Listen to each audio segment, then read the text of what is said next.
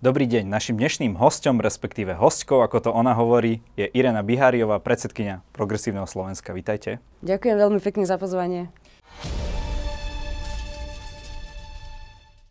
Pani Biháriová, ako vnímate to, čo sa deje na politickej scéne? Ja už nezachádzam do konkrétnosti, pretože v čase, kedy toto vyjde von, tak to možno bude všetko úplne inak. Uh, vy pokiaľ viem, nemáte žiadnych nominantov vo VSB, napriek tomu ste, Bohu. napriek tomu ste opozičná neparlamentná strana. Ako to celé vnímate?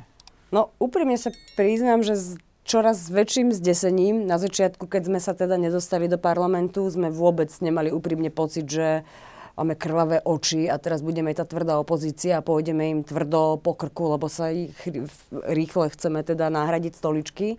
Snažili sme sa byť aj zmierliví, aj veľakrát sme teda oči prižmúrili, brali sme ohľad na to, že vláda rieši objektívne nelahkú situáciu. Ale pozorujúc to čoraz častejšie a v tom väčšom meritku, keď sme videli, ako bývalý premiér naozaj, ja to tak zvyknem hovoriť, že netrafí do dverí právneho štátu, ako neprofesionálne riadil ten štát, ako ho doslova tú politiku v každodennej realite menil na reality show, tak ja som sa začala cítiť úplne znepokojená tým, že my smerujeme k rozkladu štátu. A to, vyvrcholilo to naozaj tým, čo pozorujeme dnes, čo naozaj hovorí, že ak teda pozoruje divák bežný tú vojnu spravodajskú, že to naozaj vyzerá na úplný rozklad štátu bez ohľadu na to, ktorá z tých verzií je pravdivá. Vieme teda, že máme tu verziu SIS, ktorá hovorí, že vyšetrovania tých politicky exponovaných osôb sú manipulované a že teda prokurátori a vyšetrovatelia robia veľmi nekalé praktiky. Ak toto tvrdí šéf teda Sisky tak, a, a klame náhodou, tak je to naozaj že veľmi, veľmi nebezpečná hra pretože potom ako vôbec môžeme dôverovať spravodajským službám, vždy sú opradené takýmito nejakými nepeknými hrama, hrami a mala som pocit a dôveru, že bývalému premiérovi alebo vôbec tejto vláde bude záležať na očiste aj týchto zložiek. A ak teda náhodou by mali pravdu, tak je to rovnako zlé, pretože, pretože je to znovu v rezorte, keď sa bavíme o policajtoch, prokurátoroch, do istej miery, teda vnútra do istej miery spravodlivosti a ak tam sa deje takýto neporiadok, tak je to zase kalamita. A znovu je to v režii tejto vlády. A keď sa pýtam, ako si potom teda splnila tú jedinú svoju domácu úlohu, ktorú slubovala voličom a voličkám, že vyčistí štát, že vniesie dôveru v inštitúcie a my sa na konci dňa po roku a pol ocitáme v absolútnom chaose, v absolútnom zmetku. Naozaj ten štát sa riadil akoby náhodne, nepoznajúc procesy, nepoznajúc vnútornú architektúru štátu, tak ja mám pocit, že naozaj málo ktorý volič a volička tejto vlády by zaprel, že cíti sklamanie. A ja som teda jedna z nich. Vy ste sa 10 rokov venovali trestnému právu. Ku ktorej verzii sa prikláňate vy? Toto je práve to. Kvôli tomu, že som sa venovala trestnému právu a rozumiem trošku aj tým rôznym inštitútom a procesom, sa ani len neodvažujem, úprimne vám fakt poviem, neberte to ako vyhýbavú odpoveď, že ani sa neodvažujem vysloviť, že kde by mohla byť pravda, lebo toto je ako som povedala, že obidve verzie sú blamáš. Áno, je možné, že sa snaží tá verzia podávaná Siskou nejakým spôsobom kompromitovať prácu policajtov a vyšetrovateľov, ktorí stíhajú tie, tie politicky exponované osoby. Na druhej strane je naozaj nie veľmi zvla- typické a obvyklé, že sa vystáva prípad teda na kajúcníkoch, ktorí výjdu doslova, že takmer bezstresne. Hej, že to je tiež trochu neštandardné. Ale sú to iba kajúcnici? Myslíte si, že keby niekto len niečo povedal, že ten vyšetrovateľ by si neoveril tie ďalšie Ja veľmi fakty? dúfam, že to takto prebieha. Hej, že chcem mať tú dôveru, že to takto prebieha. Je to tenký ľad, viete, lebo ak sa dostane pred súd prípad, tak ten sudca nevie, že ho tú výpoveď podal kajúcník, on vidí proste výpoveď a teda sleduje, či veci sedia a nepozná napríklad okolnosti, za akých tá odpoveď vznikla a vytvára to aj takú právnu neistotu. To není klasický právny inštitút, že sa dohodnete, že sú jasné podmienky tej dohody, za akých okolností kajúcnik vypovedá, čo za to získa. Je to taký ten priestor, tak by som to povedala, taká tá shady zóna, hej. Čiže ja ako teda tvrdá obhajkyňa právneho štátu cítim trošku akože nepokojenie, že aj keď ten úmysel mohol byť dobrý, o tom nepochybujem, že veľmi nerada by som bola, ak by sa dosahoval takýmito nejakými hej, spôsobmi, už len tým, ako to bývalý premiér komentoval a hovoril o skalpoch a vždy hovoril o tom, koho strčí do basy, toto, toto nie je úloha politikov. Čiže aj tým do toho trošku akože vnášal nie zrovna taký ten pocit, hej, že dobre vykonanej policajnej práce. Vy hovoríte, že obhajujete ľudské práva, aj ste, to sa dostaneme potom v súvislosti s koronou, ako ste v tejto veci postupovali, ale prečo ste sa posledné týždeň, dva neozývali, keď je takáto vyhrotená situácia aj z hľadiska toho, že je to sledované? Možno by vám to prihralo nejaké politické body, ja neviem. Tie, čo zvyčajne sme teda aj ja, keďže bola pandemická situácia taká, aká bola, nerobili sme tie svoje klasické outdoorové veci, máme bohatú sieť aktivistov v rôznych častiach Slovenska, veľmi radi by sme ho využívali a možno by sme boli viditeľnejší, robili by sme možno nejaké takéto Ja som myslel konkrétne teraz k tejto situácii, tejto, ktorá sa deje. Tejto, na, to, tej... na to asi nes, by vám nepomohla nejaká outdoorová aktivita. To že, že, o, že obmedzila som vyjadrenia na internete, hej, aj sme, myslím, že komunikovali tlačovou správou, čiže reakcia bola, no áno, z pozície mimo parlamentnej strany a konkurujete hlasnejším politikom v parlamente, tak samozrejme, že ten amblión máme oveľa slabší. A ste nakoniec rada, že ste sa nedostali via vaša strana do vlády? Lebo tohto by ste boli mm-hmm, súčasťou rozumiem. a zomlelo to v úvodzovkách, keď mm-hmm. to mhm. nazvem, aj iné strany, ktoré mm-hmm. si mhm. tiež, dajme tomu, sú podobné vašim hodnotovým mm-hmm. nastavením. Niekedy mám na to taký trošku až schizofrenický pohľad, sa priznám, pretože na jednej strane si hovorím, že keby sme tam boli, a ja verím tomu poznajúc aj húžev na to svojich kolegov a kolegín, že by sme možno v niektorých situáciách dokázali dať tú povestnú nohu medzi dvere a nedovolili niektorým veciam a určite by sme boli tí, ktorí by naozaj ako, tam robili toho trošku watchdoga v tej vláde. To tvrdili aj iní ale na druhej strane, Na druhej strane áno, je to vždy riziko tých menších strán, ktoré sa tam možno ocitli ako jazyček na váhach, že ich tí veľkí žraloci zožerú a mohli byť možno akokoľvek transparentné, akokoľvek s dobrým úmyslom, tak sa tá ich politická sila, budúcnosť vyčerpá práve nešťastnou účasťou v nešťastnej zostave. Ale Ťažko povedať, no úprimne vám poviem, že ja by som osobne napríklad mala problém s účasťou a s tým, že by bol môj koaličný partner, povedzme strana Sme rodina, hej, čiže tam hralo viacero premenných akože, rolu, neviem vám dnes úplne naisto povedať, že my by sme zaručene boli v tejto vláde, to vždy závisí od toho, aké žetóny máte v rukách, s akým výsledkom prejdete, koľko sa vám podarí dostaviť do, do programového vyhlásenia vlády. Čiže to je veľmi hypotetická otázka, ale áno, na jednej strane je mi ľúto, že nemôžeme niektoré veci reprezentovať, ktoré dnes tej vláde nereprezentuje nikto. Mám pocit, že tých 200 voličov a voličiek nemá v tej vláde svoj amplión. A teda v tomto kontexte ma to mrzí. Áno, ak mám odpovedať na vašu otázku. Áno, samozrejme je tam to riziko, že by nás to zomlelo, ale ten, toto riziko postupuje politik, politička už len tým, že vstupuje do politiky. Áno, ale uh, teda moment minimálne ako to vnímam ja, tam ten hlavný problém oproti tým predvolebným slubom a, a programom narazil na tú tvrdú politickú realitu a na tú skúsenosť. Mm-hmm. A ja nemám pocit, že v progresívnom Slovensku by boli o toľko skúsenejší politici, ako sú napríklad dnes vo vládnych stranách. Alebo sa mýlim? Viete čo? by, nenarazili by ste takisto ako tí ostatní na tú realitu? Ja nechcem znieť ako majsterka sveta, hej, že nebudem vám tu teraz hovoriť, že ako excelentne by sme my všetko vedeli najlepšie, to ani nemám rada takýto typ rečí, ale možno tým, že som ako právnička pôsobila v mimovládnom sektore a bola som doslova v každodennej interakcii so štátom. Ja viem, ako funguje štát znútra. Ja poznám tie, tie postupy, poznám sústavu, poznám to, ako môžete ďaleko zájsť pri kreslení nejakých plánov, že to nemôžete prísť nejakými doslova bludmi a vydávať to tu za osvietené nápady a strieľať do vetra, že takto štát nefunguje. A minimálne v tomto cítim istotu, že aj teda moji ostatní kolegovia, že, že rozumieme trošku tej architektúre štátu, viacerí mali podobnú skúsenosť ako ja. To je za prvé. A za druhé, ja si myslím, že v niektorých aspektoch bolo treba taký ten čerstvý neschátralý pohľad, a tým nemyslím čerstvý neschátralý v duchu tých extravagancií, ktoré do toho vnášal Igor Matovič, ale povedzme to, ako sa chopila úradu pani prezidentka. Tiež ho môžeme vnímať ako neskúsená, ale tým, že bola možno v niečom takým tým čerstvým, aj takouto tou zmenou, tým, že žena dokázala na niektoré veci nahliadať inak, inak komunikovať, tak tá neskúsenosť v tom úvodzovkách mohla byť aj výhodou. Vy hovoríte o čerstvom vetre, ale pritom ten váš plán, ktorý ste mali predvolebný, by stal niekoľko miliard eur.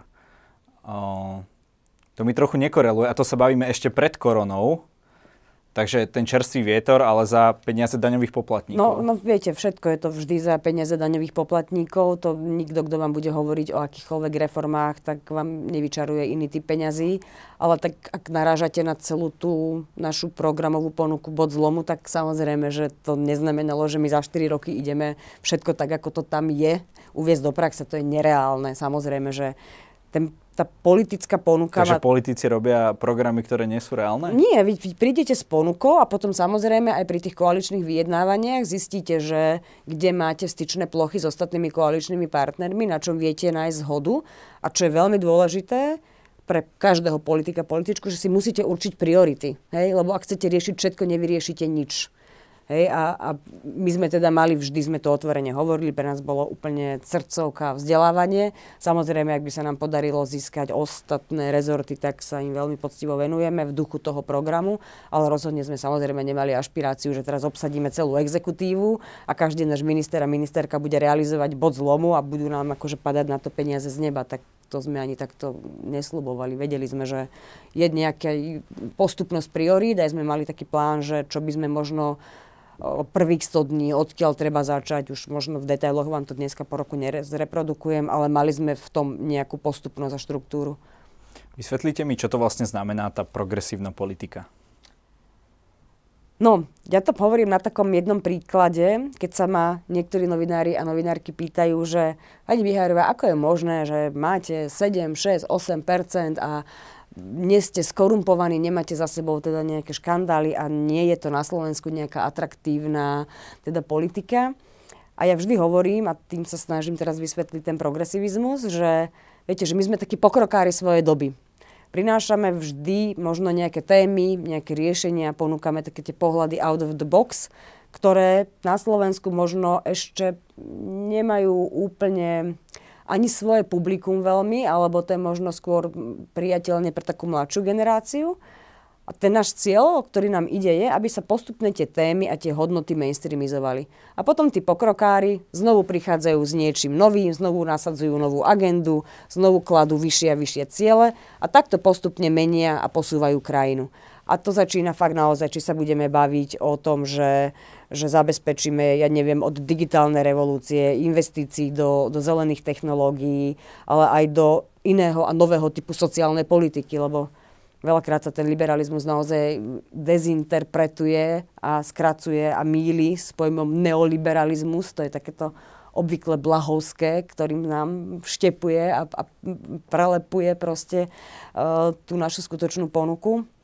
Uh, my vnímame vlastne liberalizmus aj nielen ako právo konať bez zákazov, ale aj mať slobodu niečo reálne konať. Hej, to sa volá, že pozitívna a negatívna sloboda. Čiže nie len to, že vám štát nezakáže, povedzme, neviem, ísť na operáciu očí, ale že štát vytvára reálne podmienky, aby si občan mohol operáciu očí dovoliť.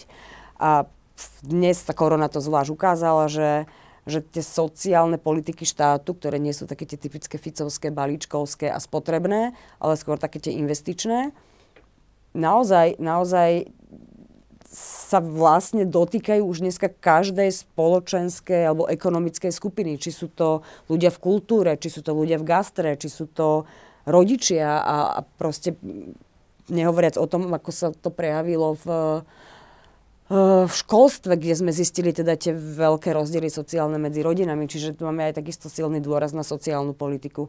Čiže ten progresivizmus v tom našom ponímaní je teda jednak takéto odvážne nasadzovanie nových trendov a hodnôt a obhajoba hodnôt, ktoré možno na Slovensku nemajú ešte také pevné ukotvenie a spojení s liberalizmom, je to teda boj za osobné slobody jednotlivca, ale spolu s tým aj vytváranie priestoru na to, aby tie slobody mohol realizovať.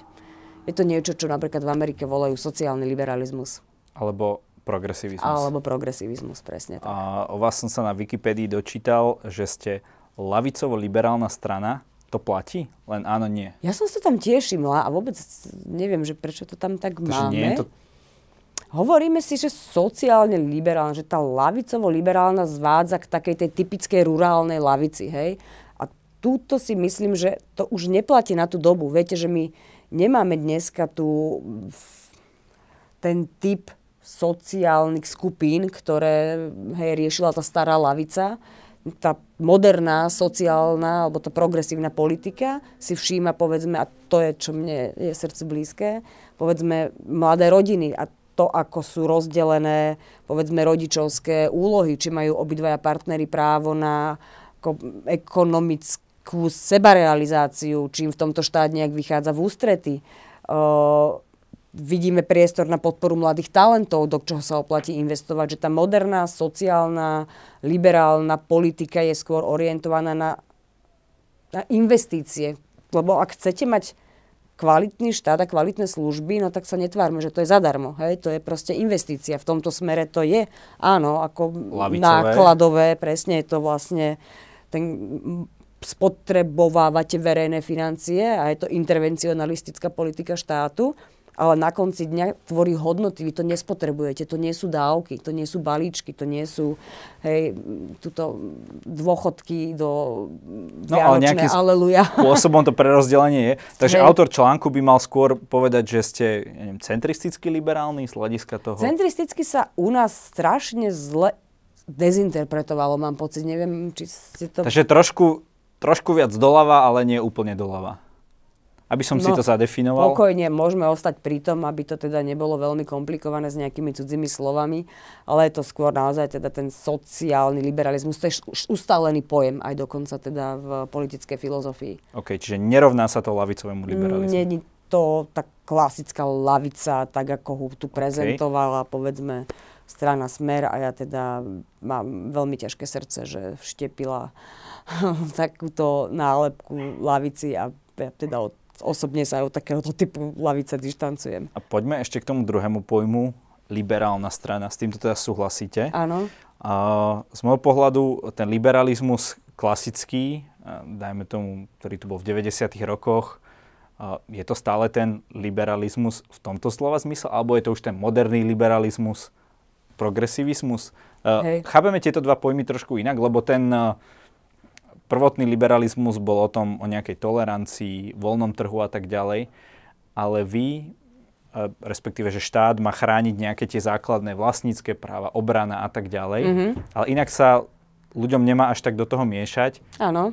To boli klasické, presne tak, ten ranný liberalizmus, predovšetkým britský, ale rakúska škola, ktorí ho veľmi zredukovali na tú ekonomickú rovinu a to je to, čo som nazvala, že negatívna sloboda štát nemá zasahovať, tým vás robí slobodným. No, lenže ak nezasahuje, tak vy sa môžete po veľmi e, ľahko ocitnúť v neslobode, hej, lebo to nestačí len nezasahovať, nestačí len nemať zákaz. A zvlášť v súčasnej dobe, kedy máme globalizovaný trh, tak sa to vôbec nedá uplatniť, pretože ten klasický liberalizmus predpokladal, že čím viac sa bude hromadiť bohatstvo v rukách bohatých, tak bude presakovať k slabším a budú sa mať dobre, povedzme aj tí, ktorí pracujú v tých odvetviach. Ale to tak nefunguje dneska. Viete, že čím viac sa bude mať lepšie, ja teraz naozaj strelím príklad, nejaká mliekareň, no tak ona nezačne vyrábať viacej mlieka, jogurtov, lebo vie, akú má spotrebu v danom regióne a nerozšíri výrobu a nezamestná viacej ľudí. Tak ak zarobí, tak vyniesie peniaze na kapitálový trh. Hej? Že toto sú už dneska úplne iné parametre v tej ekonomike, ktoré, to, to, to je doslova, že, že diletantizmus mysleť si, že by sme s týmto typom liberalizmu vybudovali republiku a ani neviem, či niekto v Európe a, a v Amerike vôbec dneska sa opiera o tieto klasické tézy. Ten náš teda liberalizmus, ako som naznačila, na jednej strane je ochranou osobného priestoru občanov pred zásahmi štátu v zmysle aby štát nerozhodoval o tom, že aký správny životný štýl si máte zvoliť, aký morálny kódex máte vyznávať a aby toto fakt nechal na, na ľuďoch, aby si vybrali svoj spôsob života, svoj výber hodnot, vrátanie náboženstva a tak ďalej. Ale na druhej strane nemôže dať ruky úplne preč od toho, ak sa vy ocitnete v neslobode len preto, lebo neexistujú žiadne základné socioekonomické podmienky. Keď vy sa nemáte dostať za čo do školy a, a nemáte prístup k vzdelaniu, no tak ako ste slobodní. Hej. Ak nemáte právo na lôžko v nemocnici, akú slobodu ste dosiahli? Ale otázka je, či tá sloboda práve e, či práve nie je ten štát, ktorý dodáva tú neslobodu. Mali sme tu totalitné režimy a tak to ďalej. Je, to je iné. Hej, tam on zasahoval práve do tej občianskej sféry, hej, predovšetkým.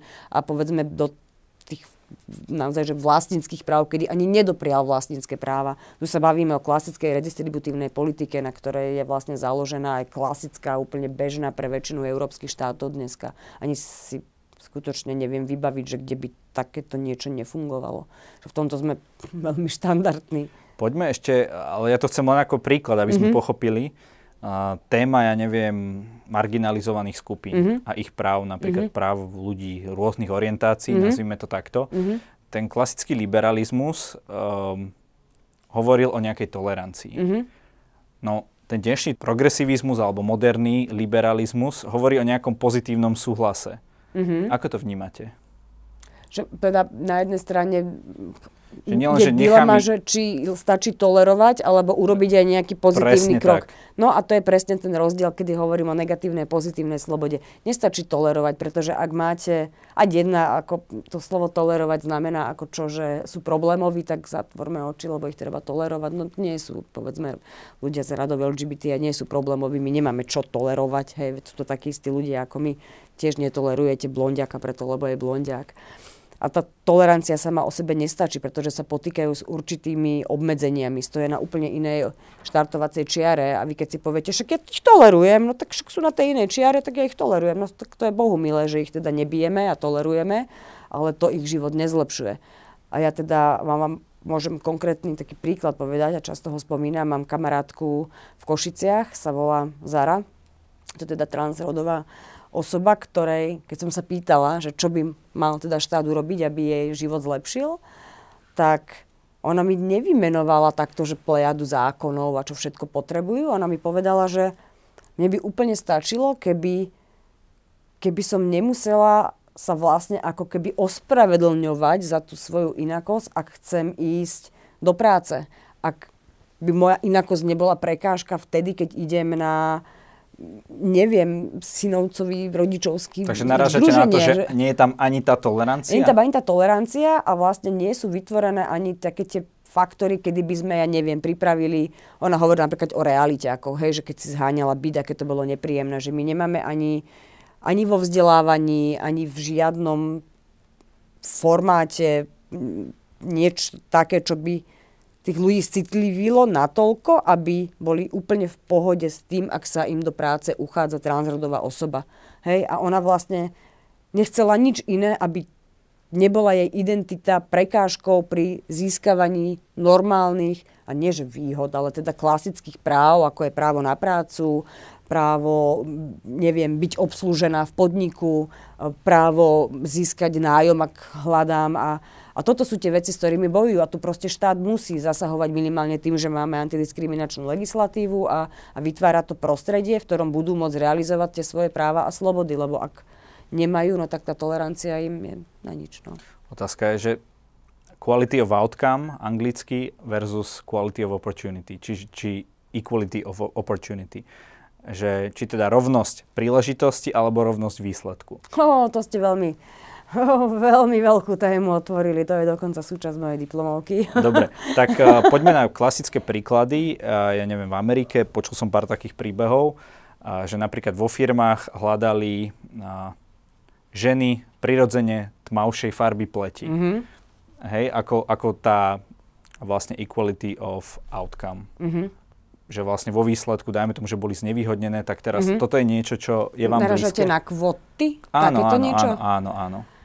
No, takto. Ja vždy tvrdím, že tá uh, kvóta nemá byť iba založená na tom, že je to identitárny znak, ktorý podporujeme. Samozrejme, že tá žena, ktorá sa uchádza o túto prácu, má mať samozrejme všetky tie aj ostatné parametre.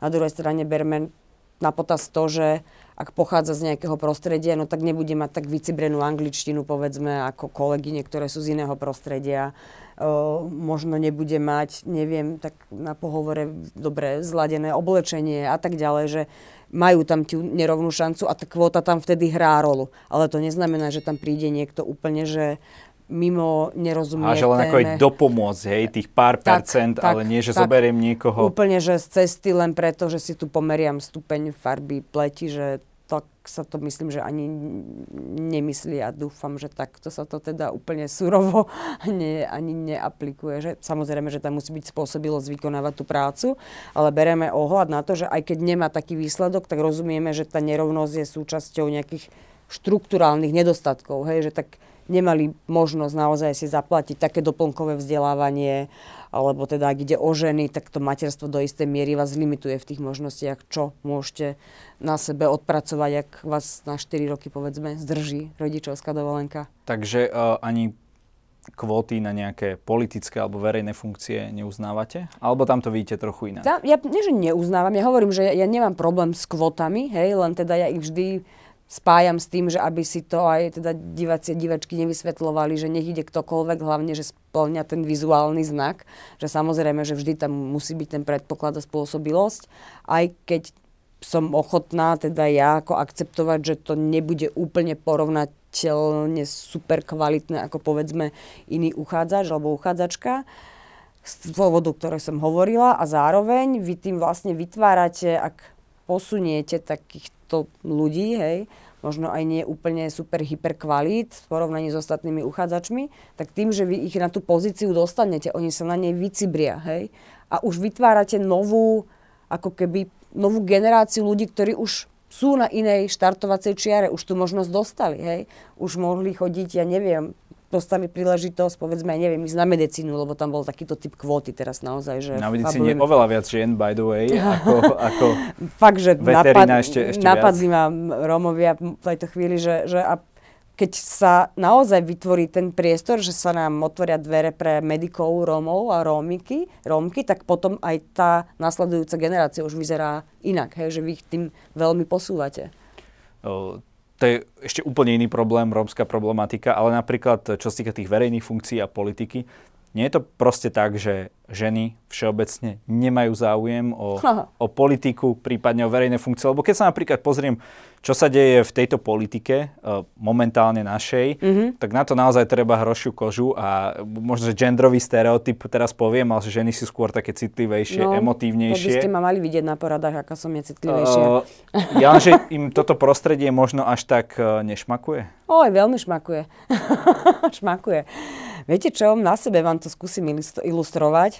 Ale viete, možno, že ale, nie ste úplne taký štatisticky ideálny ale príklad. Práve že, práve, že to možno ste, aj hej? trošku, nie že potvrdzuje ale tú teóriu, ale otvára to nový typ dôvodu, prečo niektoré ženy nechcú vstupovať do politiky.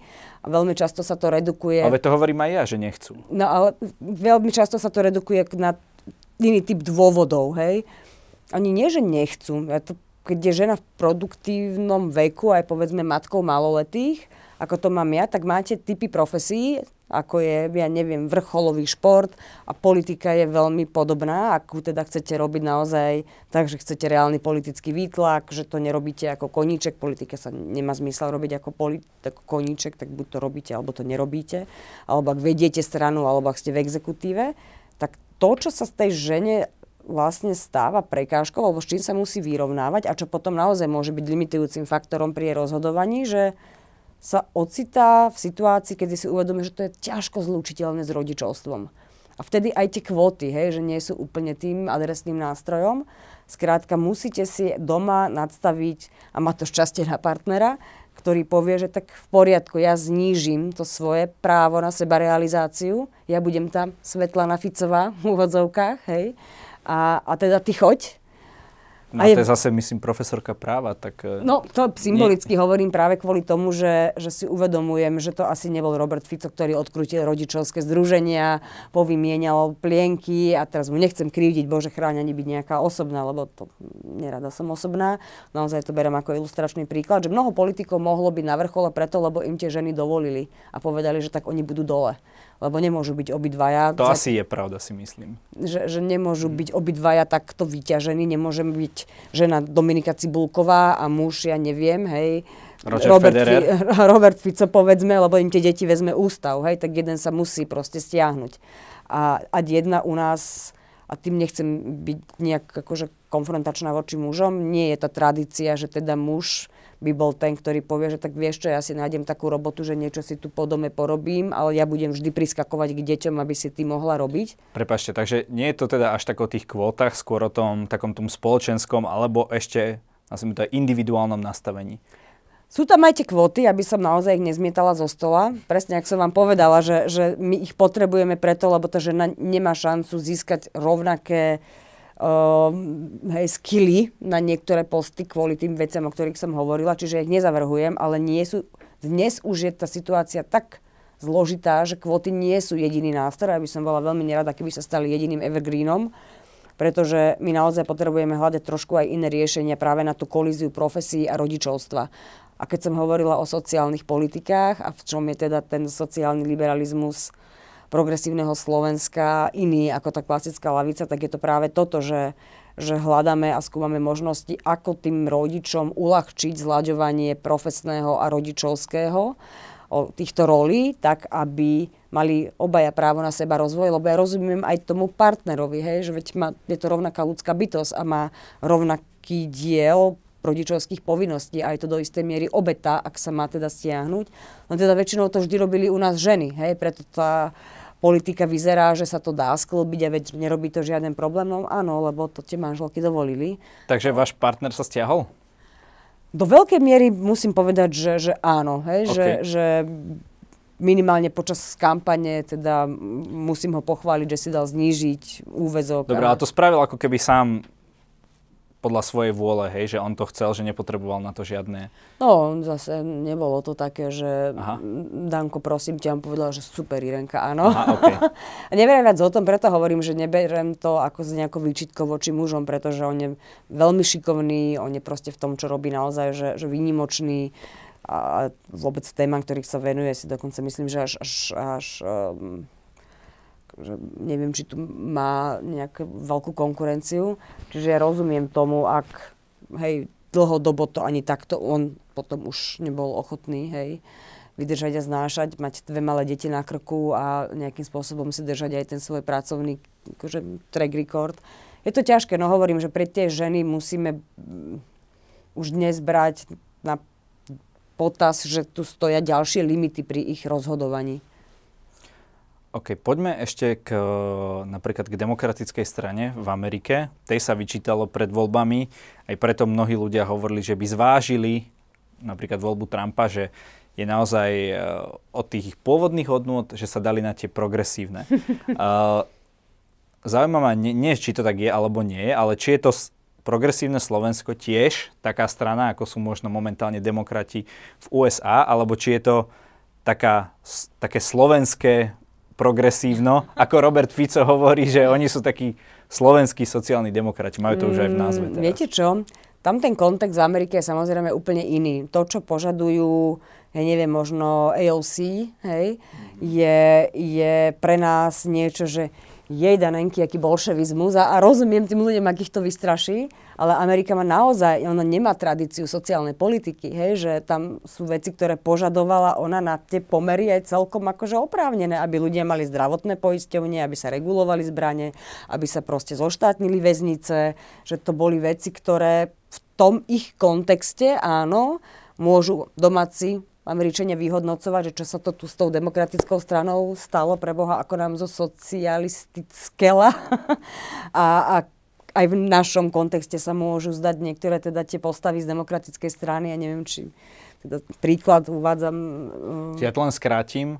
Uh, nastavenie je zhruba rovnaké, ale reaguje na iné problémy. Áno, áno, áno tá hodnota, že chceme zabezpečiť rovný prístup, rovno šanci, že rešpektujeme každú ľudskú bytosť bez ohľadu na to, aký má pôvod. Tam myslím, že máme úplne v tých hodnotách prienik, áno. Len teda tá agenda je pochopiteľne iná. My tu nepotrebujeme otvárať tie témy, ktoré sa riešia. Téma migrácie by bola obrovsky dlhá téma, oh. ale uh, poďme na inú tému. Uh, konkrétne z, tej, z toho prostredia amerického, čo napríklad hovoríte o cancel culture? No, to je tiež taká téma, že, že sa pri nej veľmi zamotáme. Neviem, no mne to, mne to príde ako taký trošku taká palica, hej? Taká palica, ktorá sa, ktorá sa našla na práve tie, tie liberálne, progresívne mm, hlasy, že to, neviem tomu nájsť nejakú akože, validačný narratív.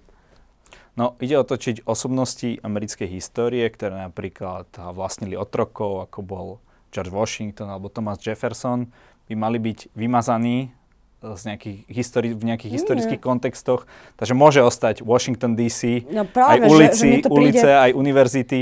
Ne- nemusia sa rúcať sochy. Toto mne príde, asi, preto hovorím, že to taká akože palica, lebo ja nemám pocit, že niekto o, že tu je naozaj nejaké v Amerike silné hnutie, ktoré ide búrať sochy, hej, že... Ale to sa tam deje, myslím, na niektorých univerzitách.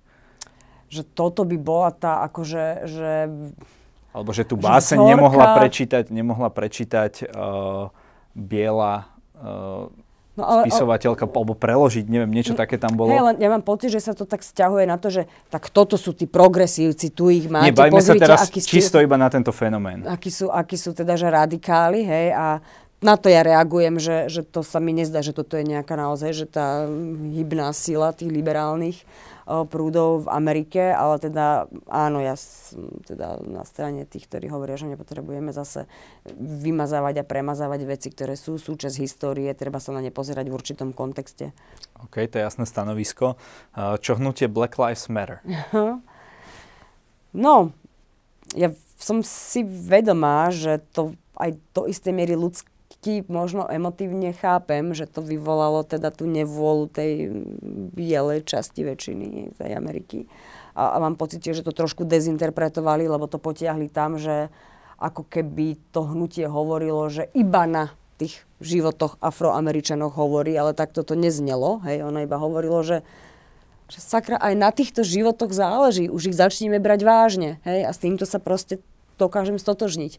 Tam, kde sa to prekrúcalo, a to je veľmi časté inak aj u nás pri Rómoch, že, že no veď ale aj ja chodím do práce a nerobia sa so mňou rozhovory, hej, ale preto sa s tými Rómami robia, lebo väčšina tvrdí, že nechcú chodiť do práce a sú leniví a neviem čo. A toto bolo tiež také podobné, že, že nie to sú ľudia a na ich životoch proste záleží. A neznamená to, že odkazujeme ostatným kultúram a národnostiam v Amerike, že sú menej hodnotní a na ich životoch nezáleží. Že objavili sa aj transparenty All Lives Matter, a videl som teda pár reakcií, ktoré neboli úplne z tejto komunity príjmané dobre na, na, na túto vetu, na tento transparent. No, no, lebo viete, to je taký... Nemali by aj tí, aj tí teda obyvateľia tmavšej pleti skôr chodiť s tými uh, All Lives Matter a tým by ukázali, že teda aj na nich, ale aj na všetkých ostatných záleží, že chcú Čiže byť... nemôžu povedať, že na našich životoch záleží, aby to neurazilo bielých a necítili sa ohrození vo svojich privilegiách, hej? To neviem. Tak toto býva tak toto býva, to vám ako Romka hovorím, že tak toto fakt býva.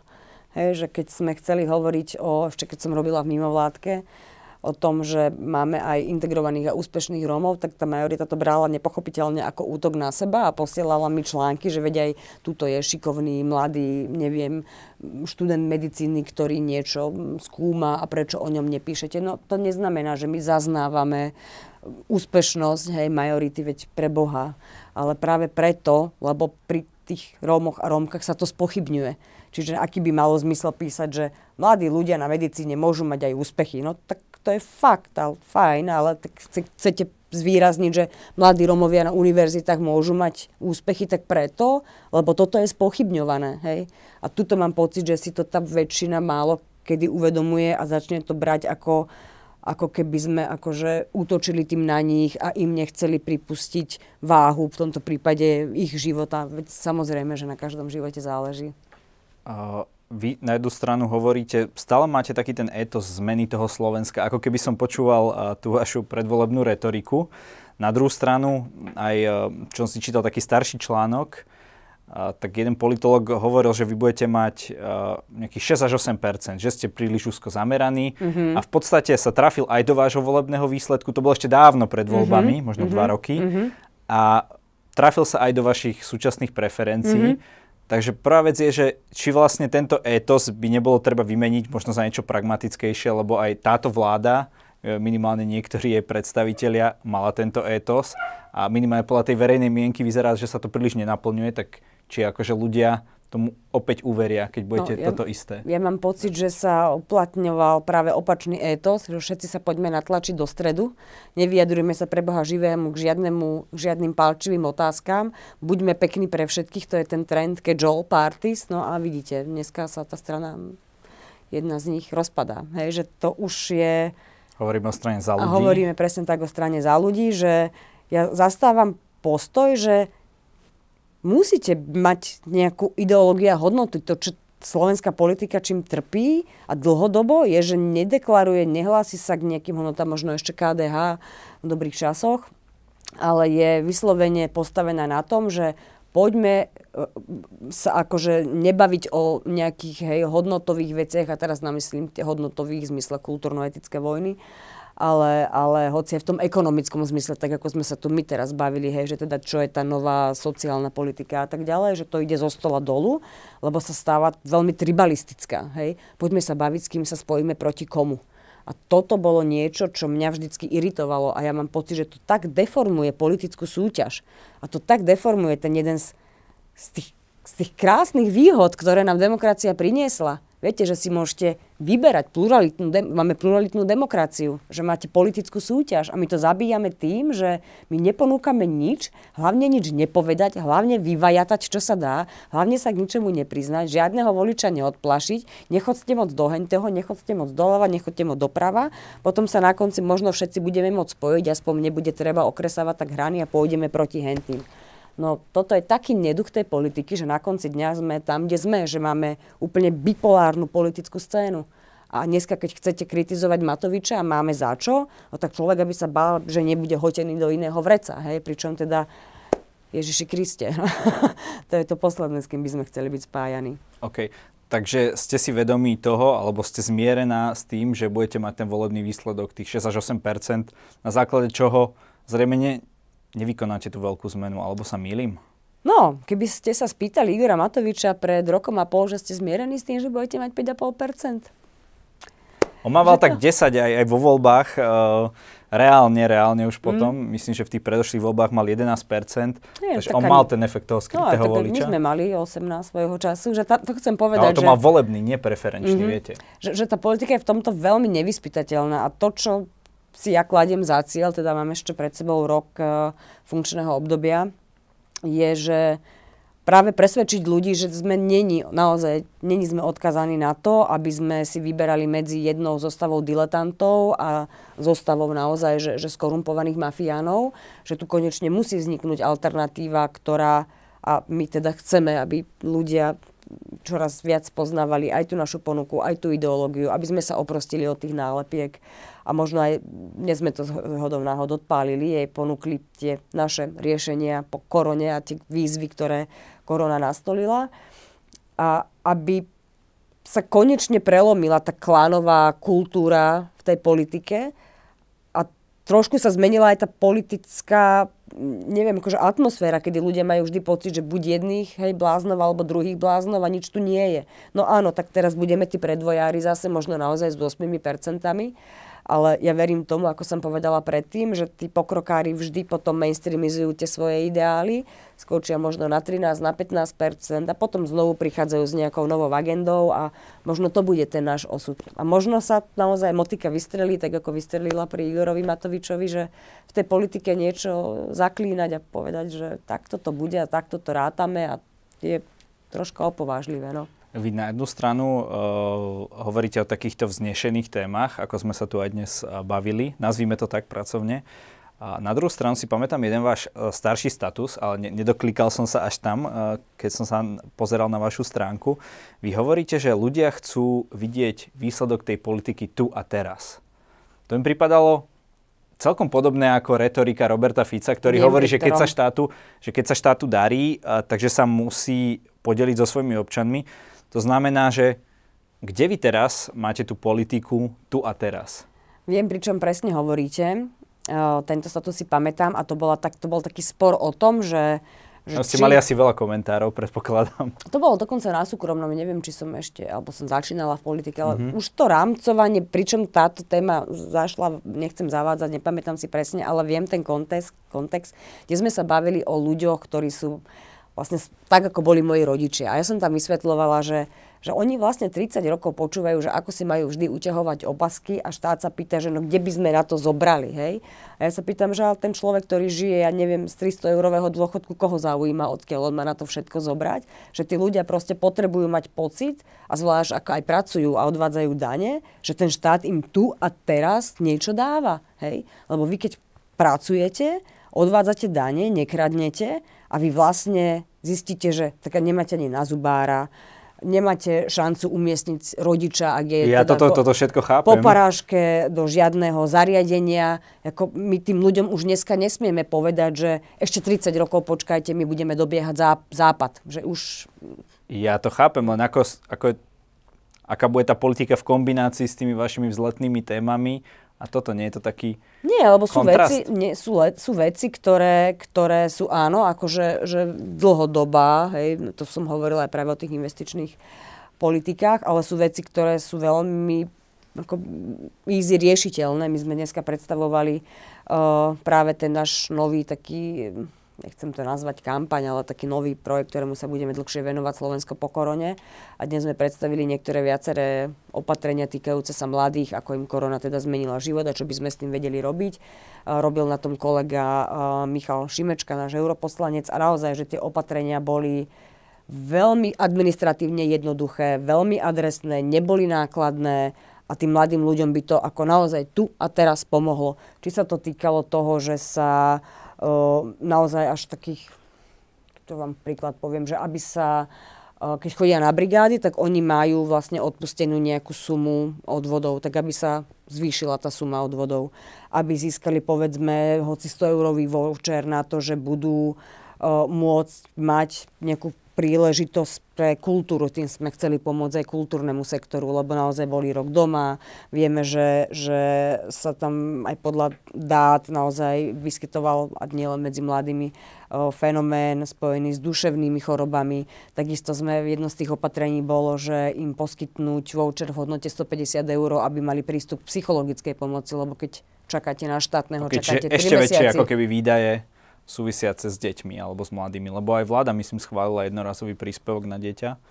Toto nie je taký ten typ, hej, že, že toto je skôr taký, ktorý zároveň znovu má aj že to není úplne spotrebná dávka, lebo vy keď hovoríte, že dáte na voucher na psychologickú pomoc, tak to vraciate do ekonomiky, lebo ten psychológ je vlastne tiež ekonomický subjekt. Dobre, ale to aj keď dáte tým Hej. rodičom peniaze ako nejaký jednorazový príspevok na dieťa, nie? No, tak áno, väčšinou to vlastne... A už ten rodič idete... si môže povedať, či má ísť dieťa psychológovi, či potrebuje to, to ísť... Je, áno, čisto v hypotetickej rovine, ak to neskončí v Tesku pri jogurtoch, hej. Uh-huh. Ale toto tak je... možno to... nejaké dieťa aj jogurt potrebuje. a určite, je to v poriadku. Ale tuto sme to skôr tak akože rozmýšľali trošku aj v kontexte tých aj poškodených sektorov, aj teda vieme, že psychológovia sú momentálne neuveriteľne preťažení. Je ich veľmi málo, sú dlhé čakacie lehoty, čiže aby to bolo také aj, aj užitočné, nie len takéto naozaj, a nechcem to naozaj vulgarizovať, že, že dáme im peniaze na rohlíky. No že snažili sme sa vlastne takýto typ benefitu a to sú veľmi ako administratívne a finančne nenáročné opatrenia a to je ten príklad toho tu a teraz. OK. Pani Bihariová, každý v našej relácii môže na záver niečo odkázať našim divákom. Nech sa páči, to je vaša kamera. Takže ja sa chcem v prvom rade veľmi poďakovať za tú čest, že som sa dnes mohla s vami porozprávať a stráviť čas príjemnom rozhovore. Ja veľmi dúfam, že generácia mladých ľudí, ktorá vás sleduje, je už dnes dostatočne aj so znevajúcou koronou pozbudená do toho, že akceptuje tie výzvy a uvedomuje si tie výzvy, ktoré korona priniesla napriek tomu všetkému utrpeniu, ktoré je s ňou spojené, že je v tomto možno uvedomelejšia ako naši politici, že sa bude možno viac snažiť prijať tie príležitosti, ktoré, ktoré korona priniesla, že sa jej pokusí znovu obnoviť ten život, ktorý v dobe pandemickej stratila, obnoví sociálne vzťahy, že sa bude môcť znovu tešiť na parties, že sa znovu obnovia školské lásky a vráti sa život do toho režimu, v ktorom boli šťastní. Ďakujem za rozhovor. Ja ďakujem za pozvanie.